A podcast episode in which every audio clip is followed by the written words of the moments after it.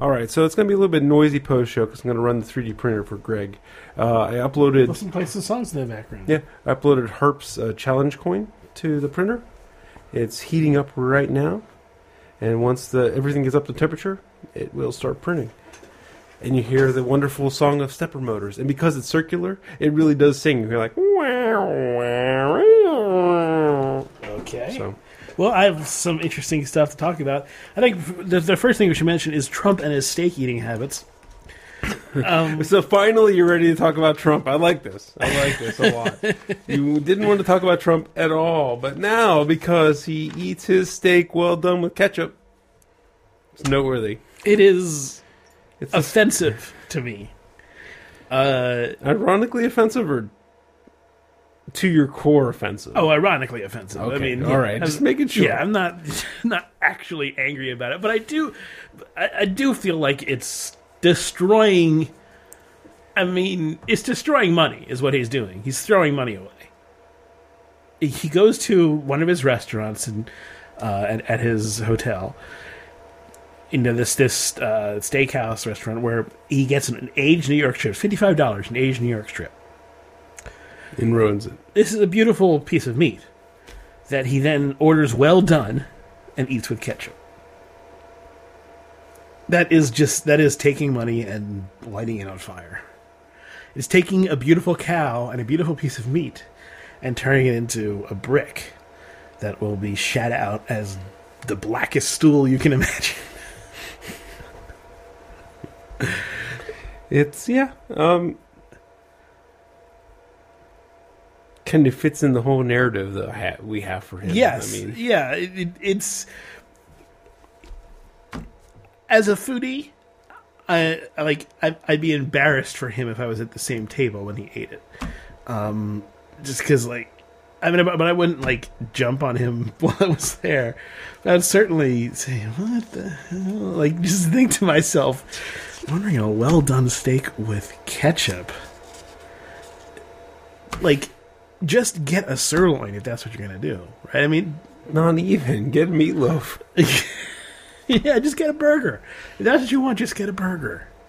It, there's really not much difference once you once you k- take that meat past, like e- even a hair past medium, you are you, you've ruined it as far as I'm No, concerned. it's- You've turned it into something that it, Obviously, food's not. He's not a foodie, right? it's dog food at that point. Well, sure, but ordering the rare or the aged steak, the expensive steaks, it's a status thing. Hmm. Because just because his taste in food is awful. Yeah, it doesn't actually say anything about the man. It says something about his tastes.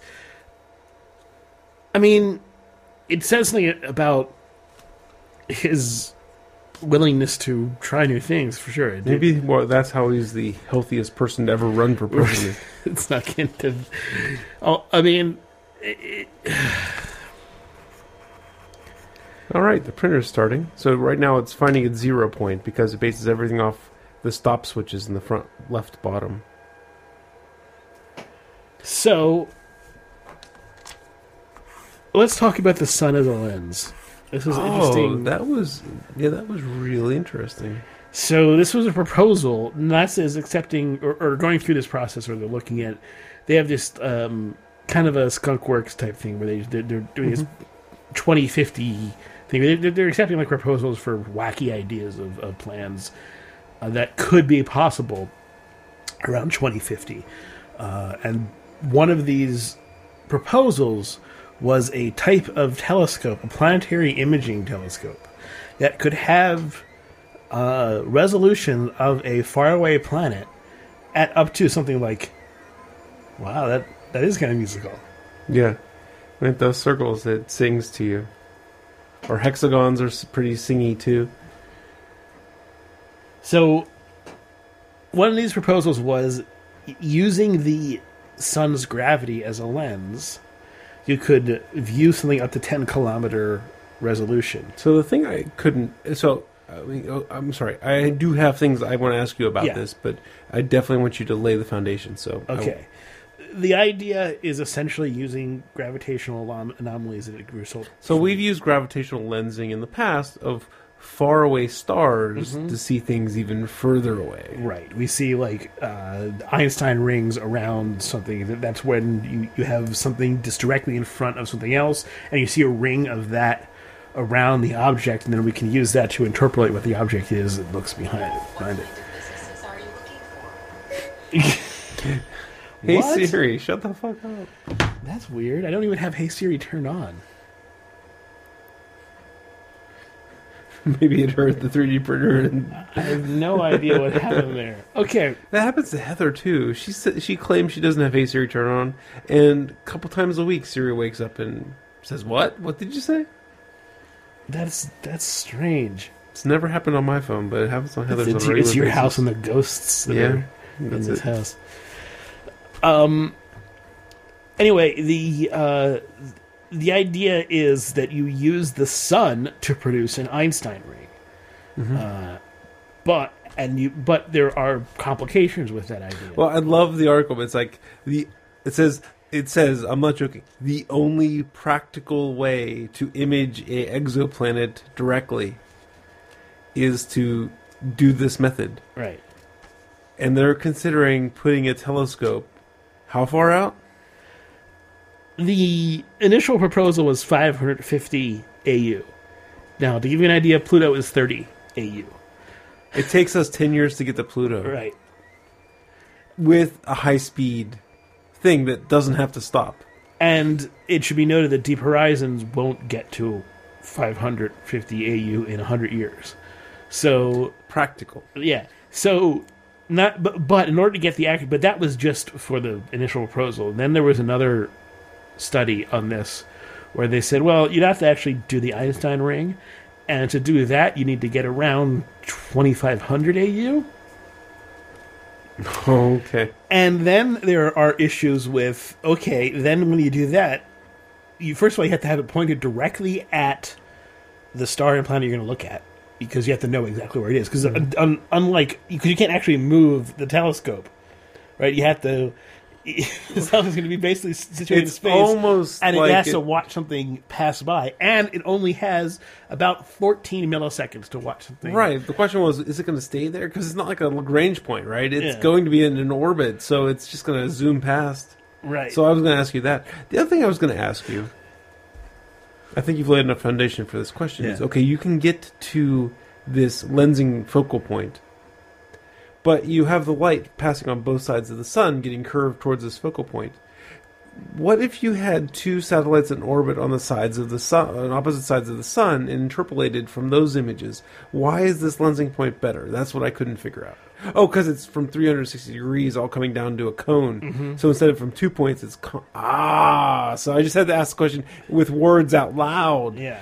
So you would need thousands of probes all around the sun To get to this get sharp this. image, which Okay, you would get. I was thinking two because when I drew a diagram, I drew it in two dimensions, so I just saw the top and the bottom. I wasn't thinking about all the other light. Right, but you would see this basically all around in, in the ring. Yes. you know, so one time. you calling it an Einstein ring helped me answer my question, but not before I said it out Mm. loud. But still, yeah. So it, it's it's one of those proposals that's like it's. I think it's a really neat idea. It's completely impractical, but also what is interesting to me about it is, um, the just what think just thinking along those lines. Maybe we'll be able to think of some way to to use that gravity in a different way, or, or, or to use the, the concept in some way to get some some better image images, something else. right. Just to you know start down that path of thinking along that line and see where it gets you to. So that was neat. Um, Practical. Practical. Yeah. Uh, speaking of practical, the uh, uh, th- this week we had the Amazon Web Services outage, Right.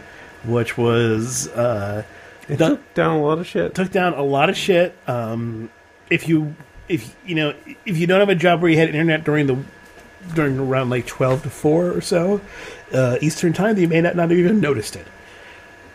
But a lot of even like iCloud, all all these things use Amazon Web Services, um, and It was main problem was S three. went down, which is their bucket storage or object storage. Yeah.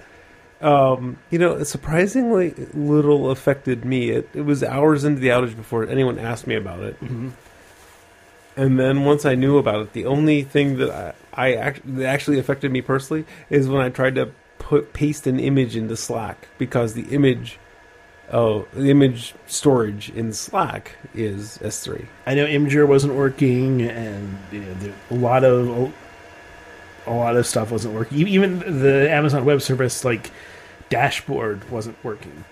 Uh, and it was all done. I don't know if you saw the postmortem. They had a very detailed Yeah. postmortem they Mhm. wrote up. Uh, kind of a cascading failure, yeah. like our feedback loop.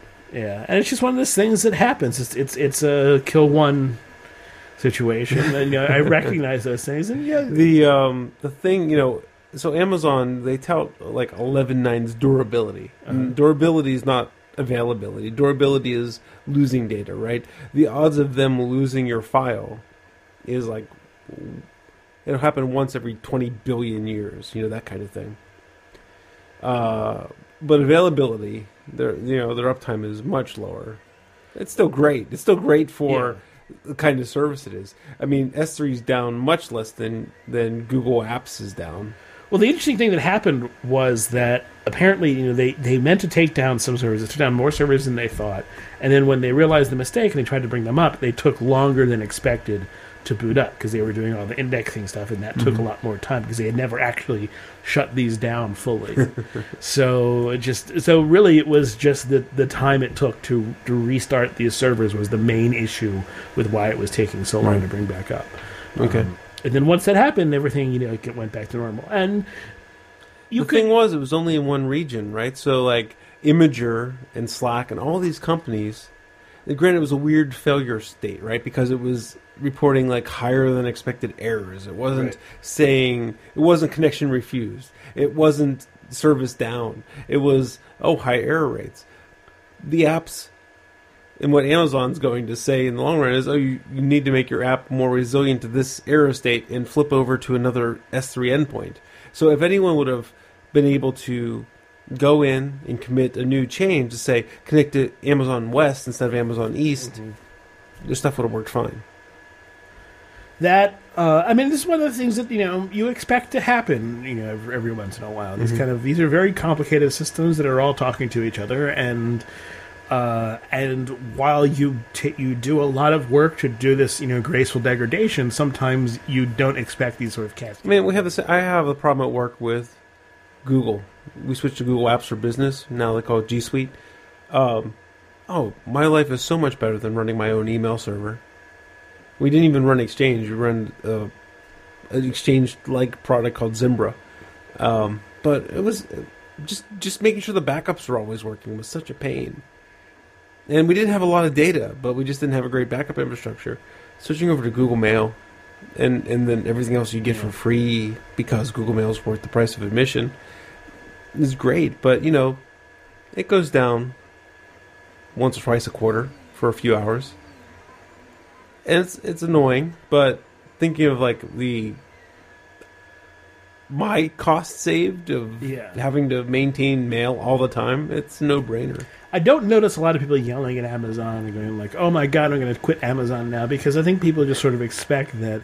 Oh, there Uh, was the- a the- lot. the- Of, there the- was a lot of yelling, but then they're gonna have to refit all their stuff to use what Google Cloud, Right, I mean, the- the- Azure, Cl- uh, Microsoft. the Cloud. product has been so reliable, and that's the reason why there was yelling because it all of a sudden isn't reliable for, for a small period Mhm. of time. But then you know it comes right back up and it's just as reliable again, and you just say, okay, well they learned their lesson, and they they came out with a you know with a very quick uh, report, very- open about what had happened, as far as I can tell. I mean, Mm-hmm. yeah, um, and you know, I can you know respect. It's one of those things where it's like, if an employee does something like that, and they're honest and they'd say exactly what happened, then you can fix that right away. If they are dishonest and they try to hide it, that's when you're like, all right, you know, you, you you made us work around and try to find this, and we found out that you that you did this. right. So it's like you know, I I hope they they don't fire that employee because it seems like the employee was upfront or, or whatever happened was they're Yeah. upfront about exactly what happened and okay I've Well- I've had a few of those in my career. I've learned a long time ago. There's no point in trying to cover it up. yeah You know, just come clean. Oh, I I fucked up. just just you know if you are admit I, I whenever I mess something up I always say it was me because there's no point in trying to hide it uh, and I respect the honesty of being like okay well yeah you fuck up. It happens. Just mhm. don't do the same wrong thing again. Yeah. and and Amazon's you know they built they built their they updated their tools so that kind of thing won't happen again. And they're looking into they're reprioritizing how they're updating their services. So this so they're looking at this kind of thing happening what can prevent this kind of thing from happening again. Mm-hmm. You learn from failure. That's how you learn. So it's an important stepping stone and it's important to know that you know even when these failures happen they can be resolved relatively quickly four hours isn't that bad I mean, it's in the middle of a work week. It's you know, Right. they, there's talk about like 150 billion dollars lost in terms of the, I don't know how they get to those metrics, but um, Yeah, I hear you. I'm curious whether this Octopi web program uh, is is already doing the time lapse, or whether I have to tell it to start. Oh, it's off. Let me turn on time lapse. Oh, I can't. uh, so we're seeing like the two sides of the coin being being put down. So Yeah, so this is the one where I kind of cut it in half and told it to print two sides side by side, and then I will either glue or fuse them together. Probably be easier to use super glue, but we'll see. I was thinking if I do another one of these, what I may do is I may make alignment pegs where there's a, a hole on one side and a peg on the other side so they snap to get like not snap, but at least align. Um, but I didn't want to take the time. I wanted to I figured you'd want to see the thing in action before you left, so let's talk about sweet habaneros.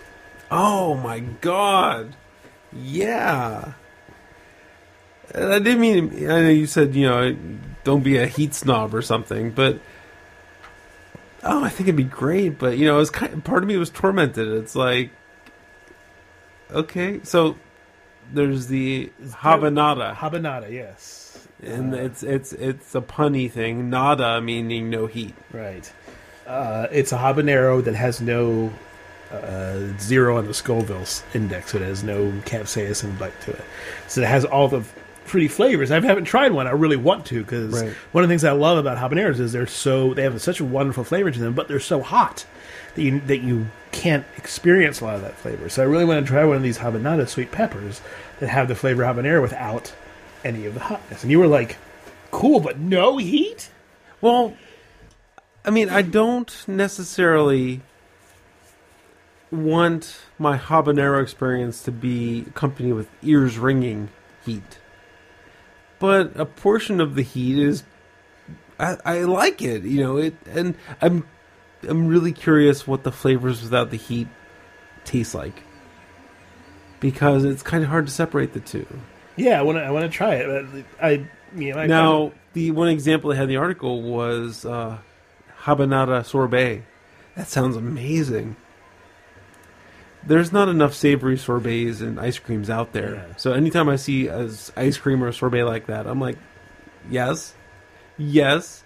There's a there's a, like an ice cream shop in Cranberry here. It's called Icebox, and she does it all herself. You know, she she like is never not working. You know, it's her thing. I mentioned to her about savory ice creams, and she like gave me this like goofy stare. You know, she's all about traditional type ice creams, and it's good ice cream. But man, I want habanero ice cream. I want. I- know bacon's overused, but I mean it's a good example in this case, right? Right. You know, I want a bacon ice cream. I want her to take things that are not ice creamy and make ice creams out of them, and she just ain't gonna go there. uh, you know, it's what she wants to do. So it's her business. Yeah. Uh, but I want to try one of these habaneros, But I don't. But the only thing that I can find is get the seeds and have to grow them. I don't want that. I want to just buy them. Just gotta find someone who's growing peppers anyway. Yeah. and buy him the seeds. I don't. I mean, I, I don't know a guy. Maybe Dan at work might be growing them or growing things like that. Yeah, I, I mean, I'm not set up to, to grow peppers. The last time I tried to grow peppers, it was a horrible failure. Um, but if you can find someone who's already growing jalapenos, habaneros, uh, buy him a couple packs of habanadas. Yeah. and Say hey. I just want half. I just want half.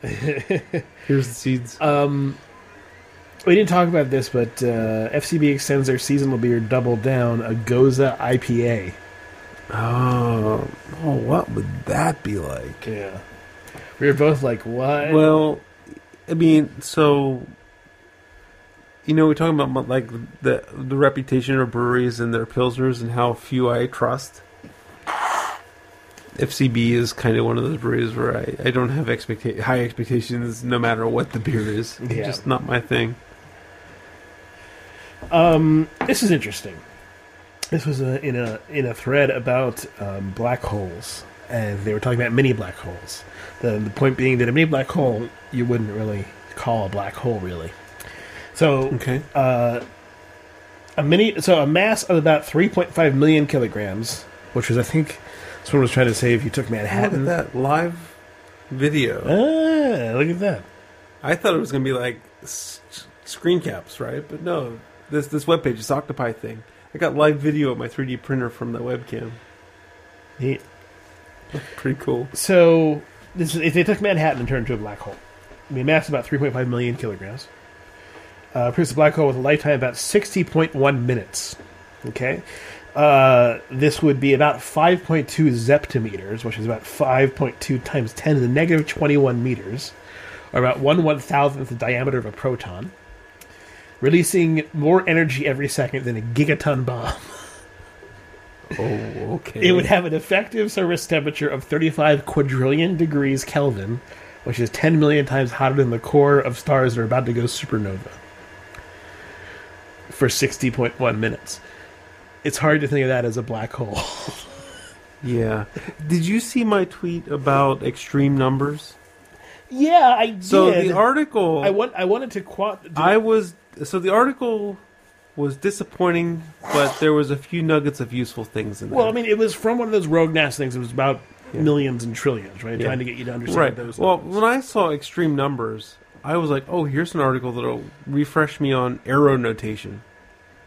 You know, Yeah. the numbers where there's more digits in the number than there are atoms in the universe type numbers. Right, but what it, the thing is about those is, is, and I meant I wanted to tweet you back on that. Is that those numbers really aren't very useful for anything. They're fun to think about.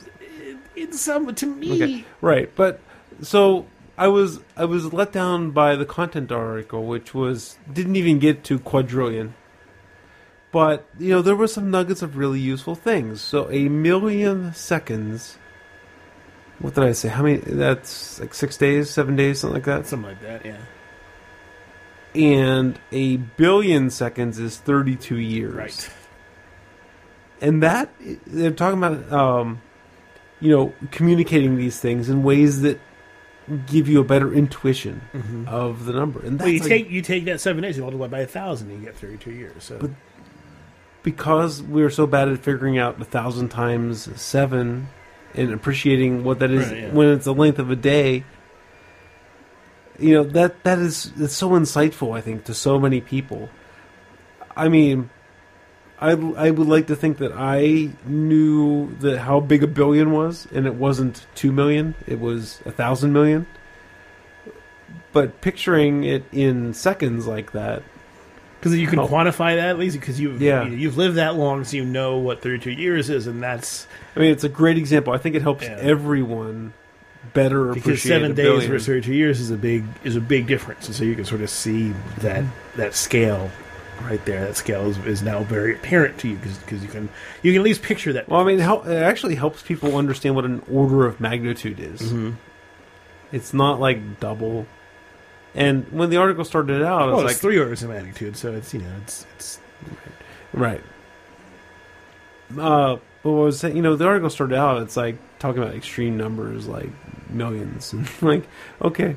And so I was like, but I, I followed it through, and when it got to that visualization thing, I'm like, this is useful. This is worth you know tweeting out. Yeah, And- but I mean, but you- you mentioned that you, you were disappointed. And I was thinking, like, I mean, those numbers, those Graham's numbers and, and tree Yeah. numbers like that, those aren't really useful for for anything that you do practically. And I'm well, no, Tru- no they're number theory I- things. They're I'm not a big number theory guy. I like more of the abstract math and concepts, and I'm interested in that stuff for sure. But numbers themselves don't interest me all that much. They're an artifact of counting. But you know. I don't even necessarily. I mean, it, to me, it's fascinating that you have to come up with new kinds of notation because exponential notation can't even represent the number. That's fascinating. Sure, but like I'm used to thinking about like when I'm doing the particle physics, I'm used to going into natural units, um, which is you make you make everything equal to one, more or less. So you, like i if you use natural units in, for example, in relativity, you're talking about make c equal to one, and that just makes things so much easier. but you're already then going into ridiculous Right. scales. So I, I wasn't so much looking for someone doing, you know, work in tree 3 Mm-hmm. Graham's number, things like that. I was looking for, like, like I said, you know, it's hard to imagine a number. For most nerdy people, a number that exponential notation can't represent. Because you can represent 10 to the 100 trillionth. Sure. you know 100 centillionth you know but these numbers with arrow notation are like so vastly yeah, bigger I mean, you look at like the, the the last, the latest Mersenne Prime. It's something like two to the thirty-two million something, right? And that's a ridiculously large number. It, it's like thirty pages if you print out both sides, but it's a number you can print out. But yeah. Yeah. you once you get into just the first part of Graham's number, just that first line, you're already past stuff that you can print out, and you're already into just ridiculous numbers that yeah that, that are you can try to represent them decimally they just don't they're just nonsense it's just a string of ridiculous numbers Uh, it's ridiculous I find it I find it interesting. I'm never going to study it to any degree that I understand it even a little bit, other than you know they have to come up with new kinds of notation. I, I just find that fascinating. But like I said, the article was redeeming. It, even that just one nugget about something that most people can appreciate between million and billion is useful because you know next time they're confronted with you know someone's making a billion dollars or you know or you know something it they appreciate Yeah. how vast that is. Well the interesting thing of course with the Graham's number is that you have this number you start with zero and you have this number Graham's number which is just absurd. But of course compared to infinity that number is basically zero. It is mm-hmm. zero compared to infinity. So it's it's one of those things where the reason why Graham's number was interesting was because it set a limit on a math problem. It was a ridiculous, absurd limit, but it set an actual limit that was smaller than infinity. So, got you know nailed down. Na- You know, it's, it's, it, it, pretty much nailed it. here's here's the answers between twelve and this ridiculous number, but it's not an infinity. right Um, so that was the usefulness of Graham's number in, in to what extent it's useful. Uh, speaking of numbers, there's the scale complexity thing, which I I uh, was watching a lecture from Neil Turok, and he was talking about how at the very smallest scales of the universe, the Planck scale, approximately 10 to negative 36, negative 35, you have um, essentially universe is empty. Looks there's one thing is far enough from everything else that universe seems to be pretty Oh, much uniform okay, and yeah. empty. And if you look at the highest scales, 10 to the 32 meters, you're looking at something that is basically uniform. It's flat, it's uniform space. All the interesting stuff happens kind of right in the middle there, about 10 to the negative 4 meters, which is about the size of a cell. That's where all the really complex stuff. So you have th- these ends, which dramatic, very little is happening. And as you get, and very little is happening as you, you know, scratch, scratch, and then all of a sudden Right. things start to happen. And So all you- the really interesting stuff happens when right you in the told center. me that uh, maybe got me thinking about is there s- a kind of like a bell curve distribution about size hmm I don't and know. does, i mean is that kind of a property of nature or something like that that's what i was It thinking about it just seems to be so far, from what I can tell, just a weird coincidence. Uh, happy happenstance that you've seemed to have noticed that, that it kind of converges on this uh, right in the middle. Um, I doesn't mean, but that sounds like a bell curve right It sounds like a bell curve. I mean, it, it the complexity seems to rise as you get into the middle, and then it goes, you know, down again, and definitely asymptotically as you approach the the end. Um, so probably if you were to graph expected complexity, I suppose. But then again, I mean, there are you're you're looking at tiny islands of the universe where we see this scale mm-hmm. Yeah. being interesting. And most of the universe, this scale is not interesting at all. The other interesting thing is like the interesting the the range is interesting is from a cell to a galaxy, right? Right. Well, galaxy groups probably. gal- but okay. Yeah. That that's immense. You know, it's but Well, the it's range hard, is interesting. it's It's hard actually- to, it's it- hard to it- appreciate the the scale outside of that because Well, the range is interesting is about like that 10 to 21 meter, 10 10 to negative 21, which is about, you know, like one one thousandth the scale of a proton. It's about the, that's about how far like a W boson goes Mm-hmm. Okay. before it decays. Um, and then you have, and, and so that's really like the smallest distance that really comes important in terms of quantum effects. You get smaller than that, it's we just don't have the energy to probe at that. But it doesn't seem like we don't have any theory that says there's anything really there, and so it just goes down, down, down, down, down, Okay. and then uh, you get up to about 10 to the 20, 10 to 21, 10 to 22 meters, and you're talking about now, you know, galactic many Right. areas of, of, of big, ga- you know, galaxy groups, and then Mm-hmm. you just keep going further, and further, and further, and you get to this size scale of the observable universe, and it's basically this flat, right. just big, is big It- it's thing. interesting. I mean, I like I said, it's hard to know what kind of conclusions to draw, especially with someone who knows as little as I do. yeah. But you know, like I said, it got me wondering: is there a property of nature that makes everything coalesce in the middle? Uh, it does seem like all the interesting stuff is all the very the stuff that But then I guess you know, as the universe expands, if it coalesces to the middle, then s- cells, I guess, you know, like cells should fall out of that sweet spot, you know, or something like that. yeah, as the universe you expands, know, it- those like if you take my my my horrible hypothesis and play it into the expanding universe, what's that mean for cells that fall out of the sweet spot? You know, assuming like that we're correct about the universe expanding. I saw that recently. Which- that I, like last week, I saw. I didn't follow up on it. But I saw an article about how you know Einstein abandoned the static universe theory in Mm-hmm. what twenty something, Well, when when Hubble came out Yeah. with, the fact, and then like, but like, I can't remember what the headline was, but it was like, but there's more. you know, there Well- might be something about this. there's reasonable questions to ask about inflation theory, uh, which seems to fit the data. And right now, there's no reason to really. There's no good reason to say inflation theory is wrong, but there is definitely reason to think that it may not be the whole story and or may not be the right interpretation of the data. Okay. Uh, there's so the problem essentially is about isotropy and anisotropy. It's about the fact that what we see when we look at the cosmic microwave backgrounds of the universe is remarkably similar at far points to, to itself. It looks like it's it's pretty much essentially at the same temperature at this point when you know this last point that we can observe, uh, and we know those parts were, were were not connected to each other.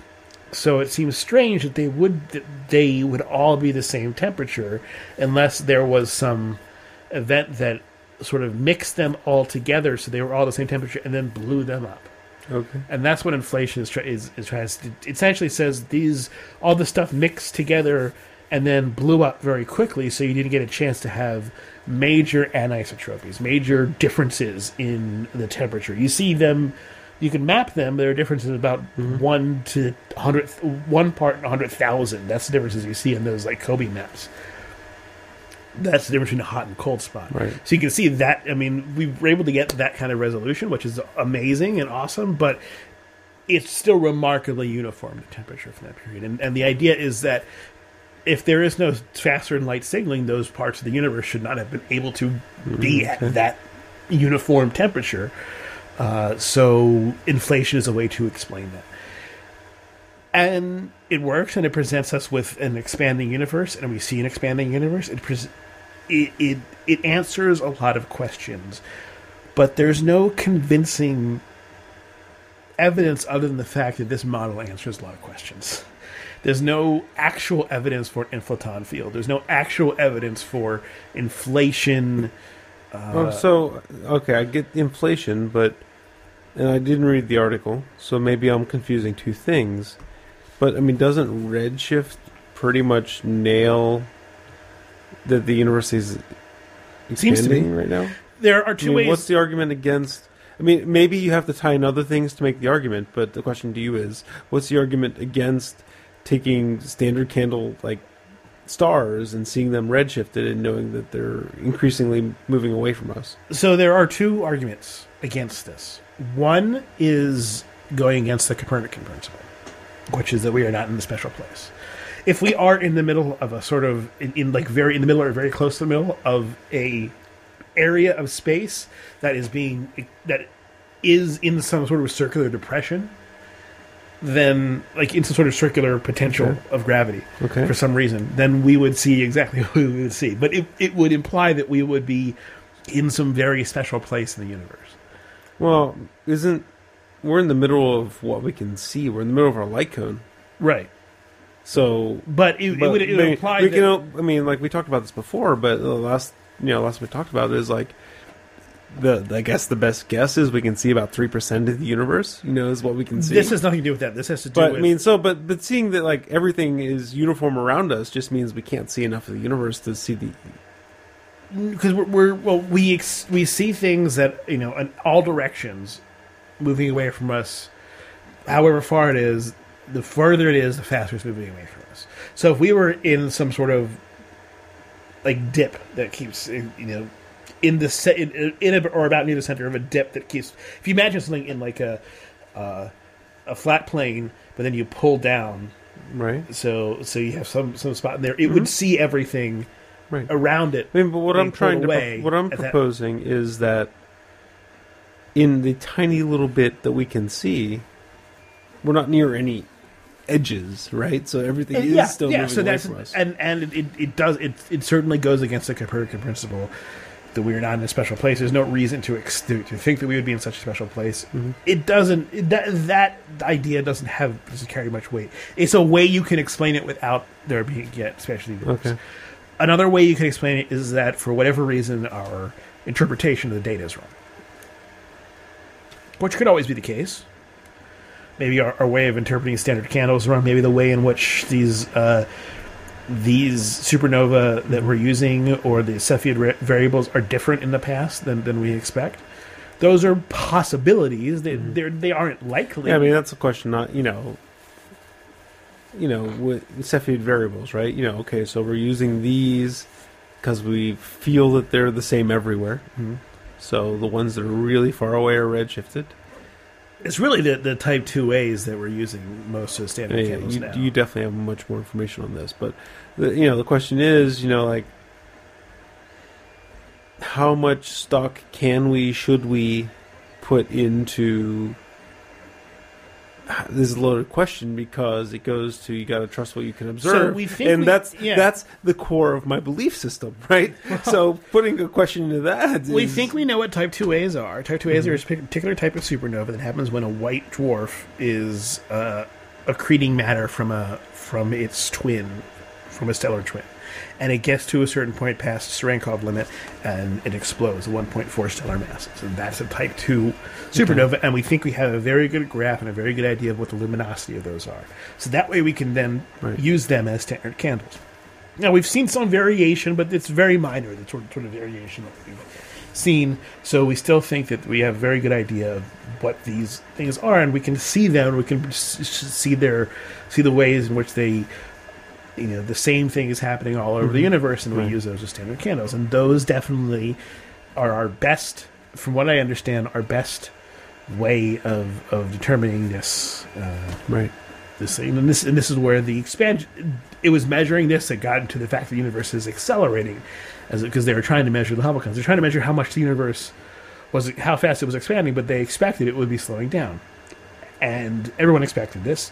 And then two studies within like a month of each other both said, "No, it's speeding up," and it was a revolution in terms of astronomy because it was like, "Whoa, this is our Now, do you know how they determined that? Like, they weren't able to take the uh, the readings of the same star and seeing it getting redder or bluer, redder, redder. I mean, they did it some other way, right? I mean, well, they, they they took spectroscopy and they found supernovas, Um, and they found out how far they they were away based oh, on so luminosity. so this one is